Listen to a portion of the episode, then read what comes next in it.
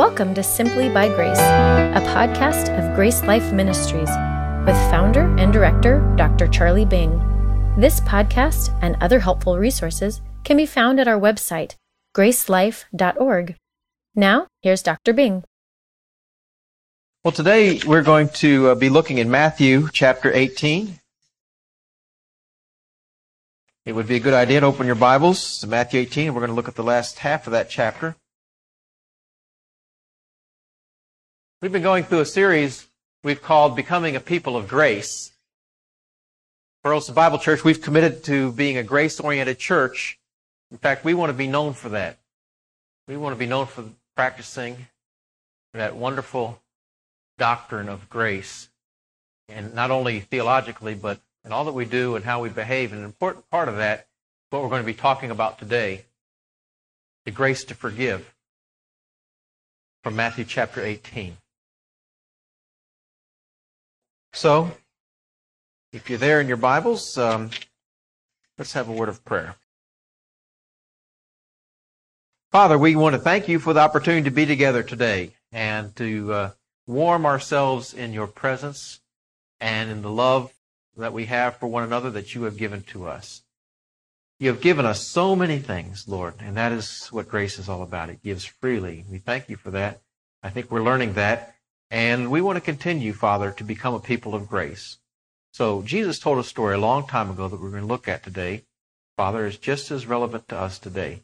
We pray for your grace to understand and accept what he's trying to teach us. And I pray this in Jesus' name. Amen. A little over a year ago, a 13 year old boy and an 11 year old boy played sniper with their schoolmates in Jonesboro, Arkansas they fired 22 shots, five of them found their marks, four killing students, and one killing a 32 year old woman named Shannon Wright. Shannon's husband, Mitchell, was left behind to deal with the tragedy. The shooters said in court that they were sorry, that they weren't trying to kill anybody, that they were trying to shoot over their heads. But Mitchell Wright said, I don't buy that. And so the very next day, he turned to his church for support and asked them their help in getting over this because he knew there were serious consequences in how he dealt with this. One was that his wife's dying words made him promise that he would take care of Zane, their little boy. But secondly, he knew that to harbor anger and resentment and bitterness would be spiritually disastrous. He said this if you let hate and anger build in you, that's a very strong sin. I need to be able to totally forgive. And then he was asked, How do you know that you've totally forgiven? And he said, To me, forgiveness would be if when these boys get out, I can see them on the street or in Walmart and not want to. And then he doesn't finish his sentence and he said, But I'm not at that point yet. I doubt that any of us would be able to forgive too easily somebody who had killed a loved one. Forgiveness is one of the hardest things I think God asks us to do. In fact, in this very same article that I've just read from, they did a little poll and they asked if you would forgive someone who did these things to you. Would you forgive someone who told lies about you? 24% of the people said they couldn't forgive that. Would you forgive someone who stole money from you? 31% of the people said they wouldn't do that. How about if someone murdered someone in your community? 59% said they couldn't forgive that sin. What if somebody raped a member of your family? 77% said they could never forgive that. Or what if someone murdered your child? 81% said that they couldn't forgive that. Forgiveness has been called a most unnatural act. It goes against our natural inclinations. It's much easier to be angry with someone, to hold a grudge, or to plan revenge, to strike back when we're hurt or struck at. But the world practices unforgiveness and ungrace. We've kind of coined that term, you remember? It defines behavior that is not in accordance with grace. We've turned, coined the term ungrace. The world pretty much acts that way, don't they? There wouldn't be wars today, probably, if it wasn't for this thing of uh, unforgiveness, ungrace. Think about the situations around the world. In Rwanda, with the, the Hutus who killed the Tutsis, and, and the Tutsis are killing the Hutus. Or the Serbs who are killing the Kosovos, and the Kosovos who are getting revenge on the Serbs.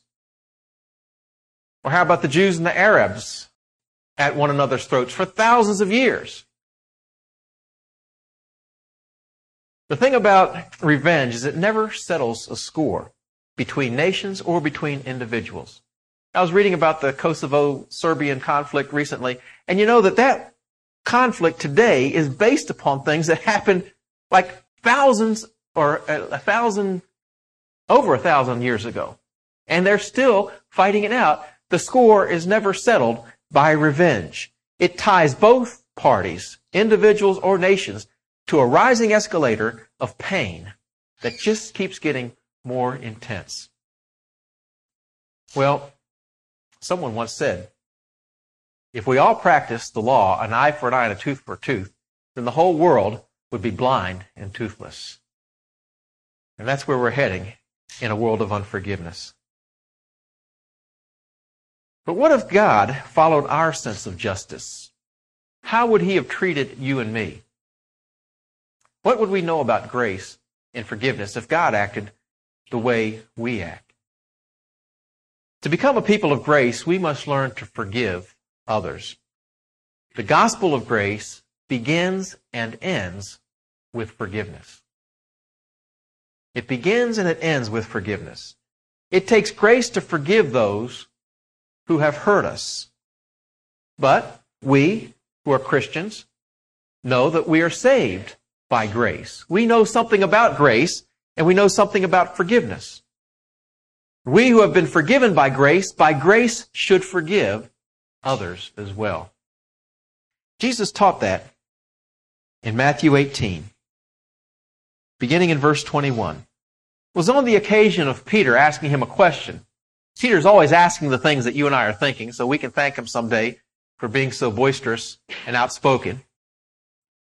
And he comes to Jesus in verse 21.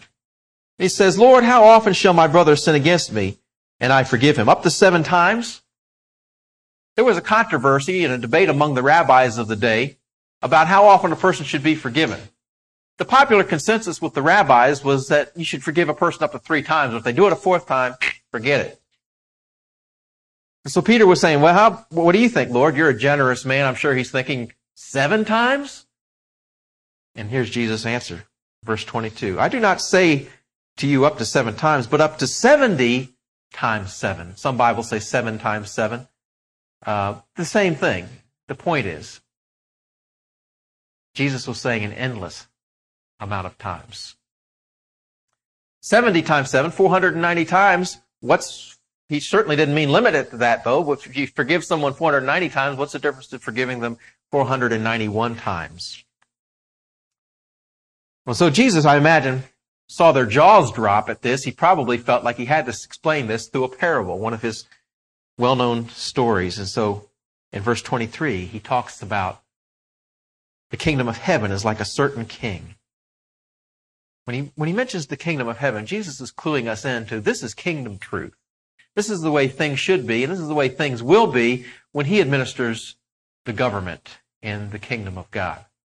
But this is the kind of kingdom truth that we should be living by now as we prepare for the kingdom then, especially in relationship to forgiveness. So he says, in, therefore, the kingdom of heaven is like a certain king who wanted to settle accounts with his servants.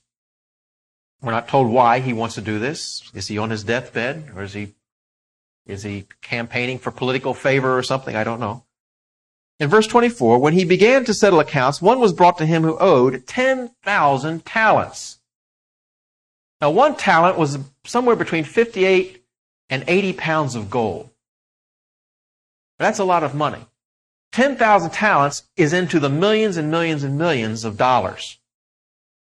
For example, Herod's annual budget for the nation of Israel, King Herod's annual budget for the nation of Israel was 900 talents. So in essence, what Jesus was saying, a man owed him millions and millions and millions of dollars. That being translated is an unpayable debt. Got it? But he was not able to pay. His master commanded that he be sold, his wife and his children, and all that he had, and that payment be made. Not that it could be made, but what's the most precious thing we have? It's ourselves and our children. And that they be sold into servitude because they had, that was the most that he could get from them. Well, in verse 26, the servant falls down before him, saying, Master, have patience with me, and I will pay you all probably a lie, a promise he couldn't fulfill. A king probably knew that he could not make that payment. He couldn't pay him all. But he pleads for mercy and patience. And then it says in verse 27, the master of that servant was moved with compassion, released him, and forgave the debt. The master of that servant was moved with compassion. Pity is an outflow of grace. Remember when we first started the study, we said grace that um, reaches upward is worship, grace that reaches outward is charity, and grace that stoops. Uh, I'm sorry, love that reaches upward is worship, love that reaches outward is charity, and love that stoops is grace. Well, here's love is, love is stooping. He has pity, he has compassion on this servant. And he released him and forgave him. You know, the word forgive is really based on the idea of releasing somebody and giving them their freedom. This same word release here is from Leviticus, was, was used in Leviticus chapter 16 in the Greek translation of the Old Testament to speak about the scapegoat in the, in the uh, Day of the Atonement when the priest would confess all the sins of the nation Israel on the scapegoat. They would then release the scapegoat into the wilderness to take those sins away from the people. So the idea of releasing means to send him away, depart, to give him his freedom. And that's what forgiveness is. And so he forgave him the debt. He released him from the debt. Well, that must have made his heart happy, I would think. Well, he, this servant turns around in verse 28. It says that he goes out and he found one of his fellow servants who owed him a hundred denarii. A denarii was basically one day's wages. So this servant owed him a hundred days' wages. A third of a year, perhaps, a third of your salary would be what? 10,000, 15,000? That's a lot of money, but about what we borrow for a car. Some of you, some of us, not me. And he laid hands on him and he took him by the throat. That's ungrace, right? Picture of ungrace. Got, got him by the throat saying, Pay me what you owe. What a surprising reversal of the attitude he was just shown by the king. And so in verse 29, the servant fell down at his feet and begged him, saying, Have patience with me, and I will pay you all. Those words sound familiar, don't they? I wonder if at this point, this unforgiving servant, those words just bit his heart because he had just prayed them recently. And yet when this man said, I will pay you all, he could probably keep that promise, whereas this servant, unforgiving servant, couldn't have kept the promise. But verse 30, he would not. He would not. Not he could not forgive him the debt. He would not. But he went and threw him into prison till he should pay the debt. So when his fellow servants saw what he had done, and they were very grieved, they came and told their master all that he had done. And his master called out after, after he had called him, said to him, You wicked servant, I forgave you all that debt because you begged me. Should you not also have compassion on your fellow servant, just as I had pity on you? I like those words in verse 33. Should you not? Some Bibles say you ought to have. You ought to have forgiven him just and have compassion on him, just as I had compassion and pity on you. The king had a sense of oughtness and morality about what he had done, a sense of what right behavior was, and he knew that this servant should have forgiven the other servant. Even more so because now this fellow didn't owe any debt to the king. Why was he so harsh in demanding that he be repaid? He didn't have the same debt any longer. Not only that, he had the example of a gracious and pitiful king to look to. He experienced his kindness, his benefits. Certainly, he should have learned something from that experience. But it seems not. You remember, I know you may not want to remember, but you remember when President Clinton got into his fiasco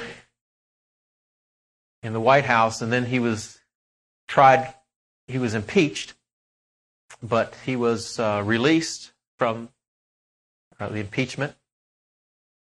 And he said at one point, when Sam Donaldson asked him if he could forgive and forget, President Clinton said, I believe any person who asks for forgiveness has to be prepared to give it. Many people think that he was insincere and rehearsed in that remark as well. But regardless, I think he recognized that there is a certain passing on of a benefit from one to another. Those who are forgiven should be prepared to give it as well. President Clinton understands that. The king understood that. This servant who had been forgiven an unpayable debt did not understand that. So verse 34 and 35 says the master was angry and he delivered him to the torturers until he should pay all that was due to him. Let's not make too much of the torture. I don't know. It, it might have been just a part of their prison experience in those days. Or perhaps it implies that this man was going to be tortured by his conscience now. Because it is true, I think, that when we, when we refuse to forgive other people, that we make prisoners of ourselves. And when we forgive other people, we find that the prisoner we're really setting free is not that person, but ourselves. Perhaps tortured by his conscience.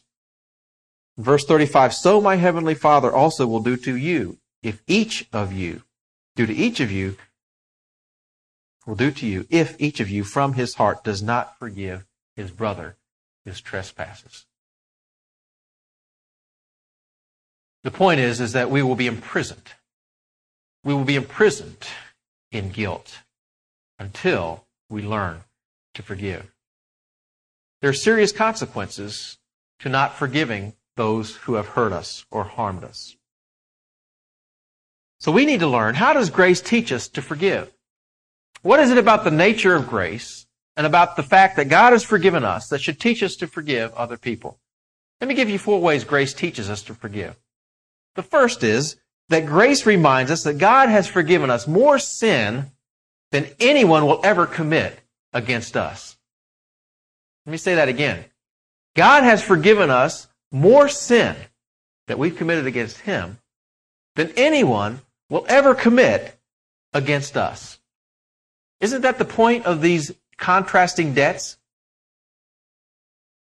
10,000 talents, an unpayable debt, as opposed to a hundred, or what is it, hundred denarii? A hundred days' wages?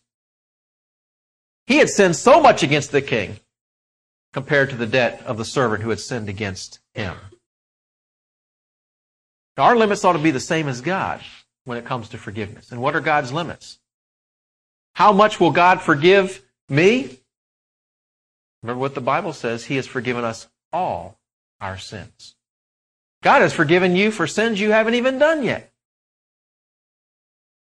He saw them all from the cross. They were all future to him. He'll forgive us all of our sins. And how many times does that mean? Seven times? Seven times 70? 490 times? More like an uncountable number of sins. So the standard is the same as God's. We forgive anything any number of times.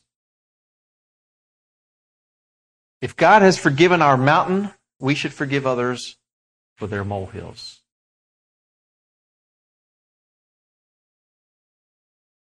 Doesn't seem fair, does it? To forgive people who sin over and over and over, who do the same thing, who continue to hurt you. But we did that with God. You remember we also said something else about grace. Grace is unfair. Grace is unfair by nature. The very nature of the term, by its definition. God doesn't treat us fairly. He treats us unfairly. He forgives us when he should punish us.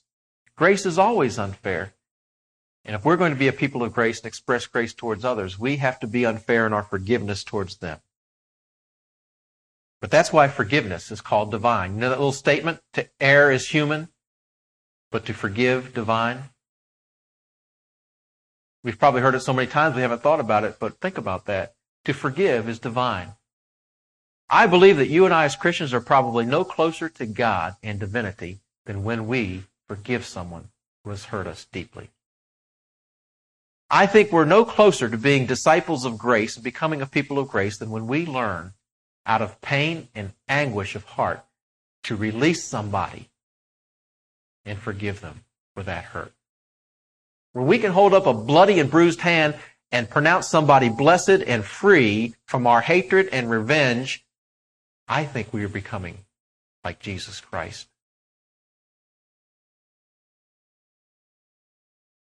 Think of the worst sin you could imagine. In this survey, 81% of the people said they could never forgive somebody who murdered someone in your family. Let's start with that. Let's imagine that someone kills your child, your wonderful, beloved child. Could you ever forgive such a person? Now, think about this. We have killed God's only child, didn't we? How much does God forgive us? He's forgiven us a lot. We should learn to forgive others. Grace reminds us that God has forgiven us more sin than anyone will ever commit against us, even if someone would kill our only child.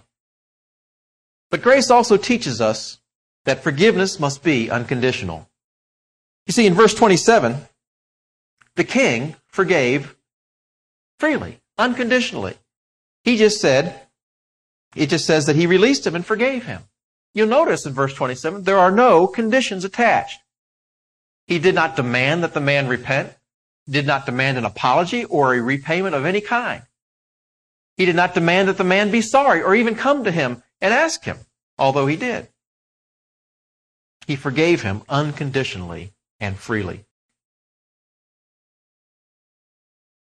In verse 30, the opposite behavior was displayed by this servant who turned around, choked the man, and said he was going to throw him into prison until he paid the debt. He was demanding a conditional. He put a condition on his relationship. He had to pay the debt. The nature of grace is that it is unconditional. It does not demand any kind of payment. For we have been saved by grace through faith, and that not of ourselves, not by works, so that no one can boast. Grace, by its definition and nature, is a gift, and a gift by nature and definition is unconditional. It is something that we give to others. Now, what that means for us is like this king, we don't make a demand on someone. We don't even ask that they come to us first. We don't ask that they be sorry, or that they show repentance, or that they apologize, or that they pay us back, or that they even feel bad or that they make restitution. We hope they do. We would like them to. But we need to be willing to freely forgive and leave the justice to God. What forgiveness does is it takes, it, it yields your own right to hold a grudge or to, or to get justice, exact justice, and pay the person back and leaves that to God. You remember that on the cross, Jesus said, Father, forgive them, for they know not what they do. I don't think a soul had apologized to him when he said that. I don't think there was any of the Roman soldiers or Jewish leaders there at the foot of the cross who were feeling badly about it at the time. And yet he was able to say to them, Father, forgive them, for they know not what they do.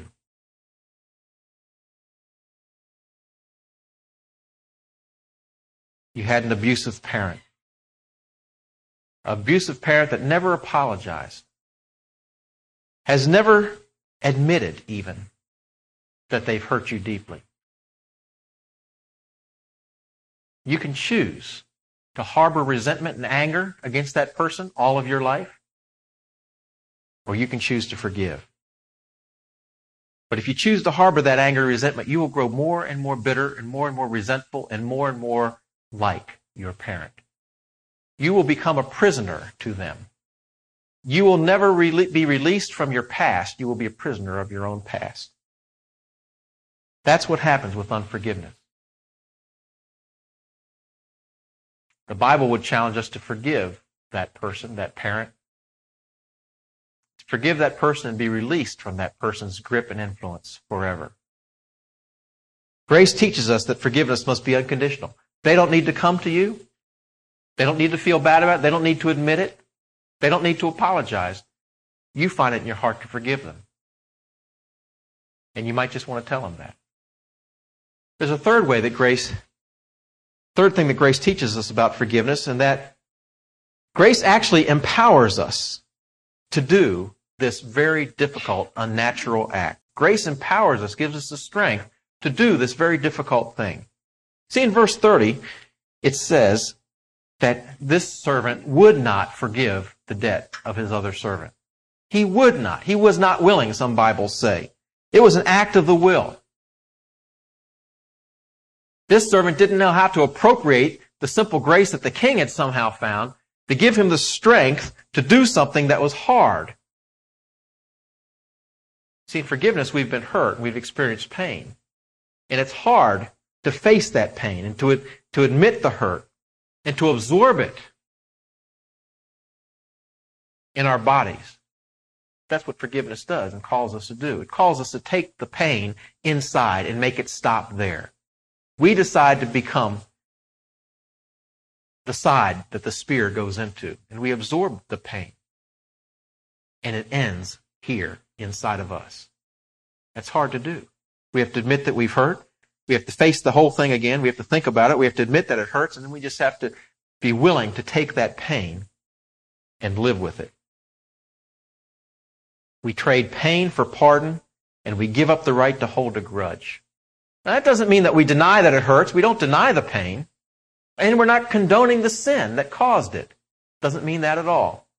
It means that we're making a decision to stop the cycle of pain and escalating hatred by absorbing it in ourselves. When Jesus died on the cross, he didn't deny that it hurt. He agonized. And he didn't condone the sin that put him there. It was wrong. But he asked the Lord, his Father, to forgive them. Hate and revenge is always easier, isn't it? But Jesus never called his disciples to do the easy thing. Discipleship is always hard. It is always difficult. If you're going to be a disciple of Jesus Christ, if we're going to become disciples of grace, we need to learn to forgive. And He has given us the power to do that. But the choice is ours. We can be like the servant who says he would not, he was not willing. Or we can say to the Lord, I will. I can. Philippians 4:13, I can do all things through Christ who strengthens me. No matter how hard they are, no matter how painful they are, no matter how difficult, even if I don't feel like doing it. But disciples don't live by their feelings, they live by obedience and the choice of their will. It may take time. You may not feel like it, but you can do it. Someone embarrasses you at work right in front of everyone else, humiliates you. You feel like crawling under a rock and hiding. You are so resentful, so angry that this person has done this to you. You never want to see that person again, and you could probably get away with not ever talking to that person again. But is that the way you want to be? Can't you find the power in Jesus Christ to forgive that person in your heart? I can do all things through Christ who strengthens me. Don't let hatred conquer you. You have a greater power. Grace gives us the power, the example, the precedent, not only the power, but the precedent to forgive others as well. Those who have been forgiven by grace, by grace, learn to forgive and have the power to forgive. And the fourth thing that grace teaches us is it exposes the consequences of not forgiving. At the end of the parable, this king was angry and threw him into prison and said he was going to suffer there. And it tells us in verse 35, warns us in verse 35 that if each of us don't learn to forgive from the heart, we'll suffer the consequences for it. There are consequences spelled out in the Bible. God will hold us accountable. You see what happens? We may have been sinned against, but the moment we are not willing to forgive that person, we become the sinner as well. We become the offender as well. We incur guilt before God. And if we remain in sin, any Christian who remains in sin can't experience the full fellowship with God, can't experience the benefits and blessings of His forgiveness because we're not willing to forgive others. We can't exercise forgiveness. We can't experience God's forgiveness as well. Such a person who harbors resentment inside, the Bible says, breaks fellowship with God. It would seem to me that such a person wouldn't be able to worship very sincerely on Sunday morning. Worship God for His grace, and yet we're not willing to show that grace towards others. It seems that such a person would be reluctant to witness to anybody and tell them that God will forgive all your sins when they themselves are unwilling to forgive someone their sin. Such a person can't pray the Lord's Prayer. For part of the Lord's Prayer is, Lord, forgive us our sins as we forgive those who sin against us. As we forgive those who sin against us. That's an impossible prayer for someone who harbors unforgiveness in their heart. The gospel begins and ends with grace. And just like grace, what forgiveness does is it breaks the cycle of sin. This escalating cycle of sin. Revenge, hatred, back and forth, and it breaks it by absorbing the pain and saying it's going to stop here. I'm not going to let it go any further. And it releases people as a gift and says, You are now free. This is my gift to you. You are free from my revenge, from my hatred, from a payback. You're free. I'm releasing you. And then you will find that the one who is really released is yourself. Someone said, The ultimate way to conquer evil is to let it be smothered within a willing, living human being. When it is absorbed there like blood in a sponge or a spear in one's heart, it loses its power and goes no further. If the world could learn that lesson, wars would cease. If one nation would say, We've been wronged, we will let it stop there, we could be at peace. But the world hasn't learned what Jesus is trying to teach. You and I can. There are consequences to unforgiveness, but Grace breaks the cycle of pain. This is what Mitchell Wright said, who lost his wife to those teenage snipers. And this is why he knew he had to learn to forgive. He said, My son's feelings toward those two boys will be what he gets from me. If all he hears is hate and anger, that's what he'll get. I don't want him to grow up with that. You understand that unforgiveness will be perpetuated in the relationships around you, especially in the relation in your children. You've been deserted, you've been abandoned, you've been divorced. Resist the feelings of resentment and hatred, for they will be passed on to your children, consciously or unconsciously. Grace breaks that cycle of sin and pain. And what it does instead is it begins a cycle of grace, of good things, of blessings. Those forgiven by grace, by grace forgive. Grace begets grace. It starts a whole new cycle. So that one person who benefits understands and gets an insight into what forgiveness and grace is all about and is more likely to turn around and exercise that with someone else. Maybe not, but they certainly should. The book, the musical, the movie, Les Miserables, is based on a story about a criminal named Jean Valjean. And he is imprisoned for some 17 years or so, and finally is released. Prisoners in those days were given a card that identified them as prisoners. And he, they show the opening scenes of the movie, at least. I haven't seen the play yet. I did read the book. But the opening scenes show him wandering the streets looking for a place to stay. And he has no place to stay. No one will give him a room. He's dirty. He's crude looking. Finally, he knocks on the door of a priest's home, and a priest answers the door and invites him in, asks him what he needs food and a, and a place to sleep for the night. And the priest gladly and warmly lovingly feeds him, shows him to a nice, clean, soft, warm bed, and, and there he sleeps. But in the middle of the night, Jean Valjean, true to his nature, gets up, goes to the cupboard, and takes the silverware, puts it in a sack, and sneaks out the door. In the morning, there's a knock on the door, and the priest answers the door. And there before him are two French policemen with Jean Valjean captured. But before they could say a word, the priest says, My friend, where did you go so quickly? I thought you had left. Here, you forgot the candlesticks. And he grabs two silver candlesticks, very expensive, and he puts them in his sack. And he says, Now here, you forgot these. Now you go and remember that you have promised to do something good with your life. And the rest of the movie shows how Jean Valjean goes on to become, under a different name, a prominent citizen and successful businessman who gives money to all the causes and supports poor people in his company, his business, and, and adopts a young lady and just is spending his money wisely. Why? Because his heart was so touched by an act of grace. Grace begets grace. Those who are forgiven by grace learn to forgive. There was a senior partner in a business firm. He called a financial officer to his office who had been caught embezzling. He exposed the details to him. And he said to him, I'm not going to press charges. But how do I know that I, I can never trust you again? And the financial officer assured him, look, if you just give me a second chance, I promise I'll, you'll prove, I'll prove trustworthy.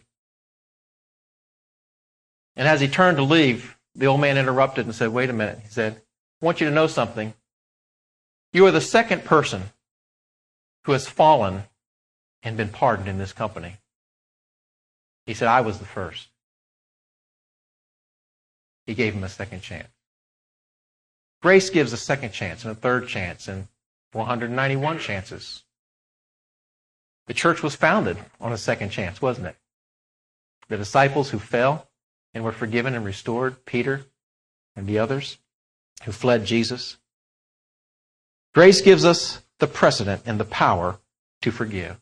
The precedent in that we have Jesus' example. And here's the exhortation of the Apostle Paul in Ephesians 4 20, 32. He says, And be kind to one another, tenderhearted, forgiving one another, even as God in Christ forgave you. There's the precedent even as God in Christ forgave you, as he forgave us. How did Jesus forgive us? Unconditionally. Didn't demand anything from us. Completely. Every sin is paid in full. Forgetfully, he forgave us. He'll never call anything back up to hold against us. There's no double jeopardy in Christ's forgiveness. And continually. Not just seven times seven or seven times 70 or 491 times, but continually, even with stretching into the future. And that's why we can have a promise like 1 John 1 9. If we confess our sins, he's faithful and just to forgive us our sins and cleanse us from all unrighteousness. Have you been hurt? Have you been abused? Have you been abandoned? Have you been betrayed by a loved one? Have you been cheated by someone you trust? Did a friend put you down? Lie about you behind your back? Slight you in public or snub you? Can you face the hurt? Can you admit that there's pain? Can you then choose to forgive? And maybe go and tell that person that they're free from your anger? Forgiveness really is an issue of discipleship an issue of obedience because it's something we never feel like doing, just like getting out of bed this morning. But you did it because it was the right thing to do. If we're going to become a people of grace, disciples of Jesus Christ, then we also will learn to forgive. Those who have been forgiven by grace, by grace forgive. Let's bow our heads in a word of prayer. I think from the expressions on faces that there are those who have relived some hurts in their lives, who can think of someone who has hurt them deeply a parent, a friend, a child, a brother, a sister, a co worker, someone that you trusted, perhaps. Maybe you were a victim of a random crime, a theft, a burglary, a rape, and you're finding it difficult to believe, to believe that you can forgive, but the Bible doesn't say you have to feel like it. The Bible only says that you need to do it. That's obedience. Will you choose to forgive today? To release that person. Not only that, to release yourself from that prison of your past. Free yourself to live a life under grace in the future let the past go. Forgive that person, just as God in Christ Jesus has forgiven you. And if you're here today feeling that you've gone way beyond the bounds of God's forgiveness, if Jesus could never teach a parable like this if he did not promise us that he could forgive any sin. If you don't know him as Savior, he can forgive all of your sins. Or if you're a Christian today living in a sin, he can forgive that too. Would you come back to him today and receive his forgiveness? Father, we thank you so much for Jesus, our example, Jesus, our power, Jesus, our teacher. And we're thankful that he's a gentle teacher because this is a truth that is hard to deal with. But we pray, Father, that you would help us to forgive those who have hurt us. May there be healing from our past. You know the pain. You've experienced every bit of it. We killed your son, Lord. And no one's yet done that to me. And yet you've forgiven me. Thank you so much. Amen.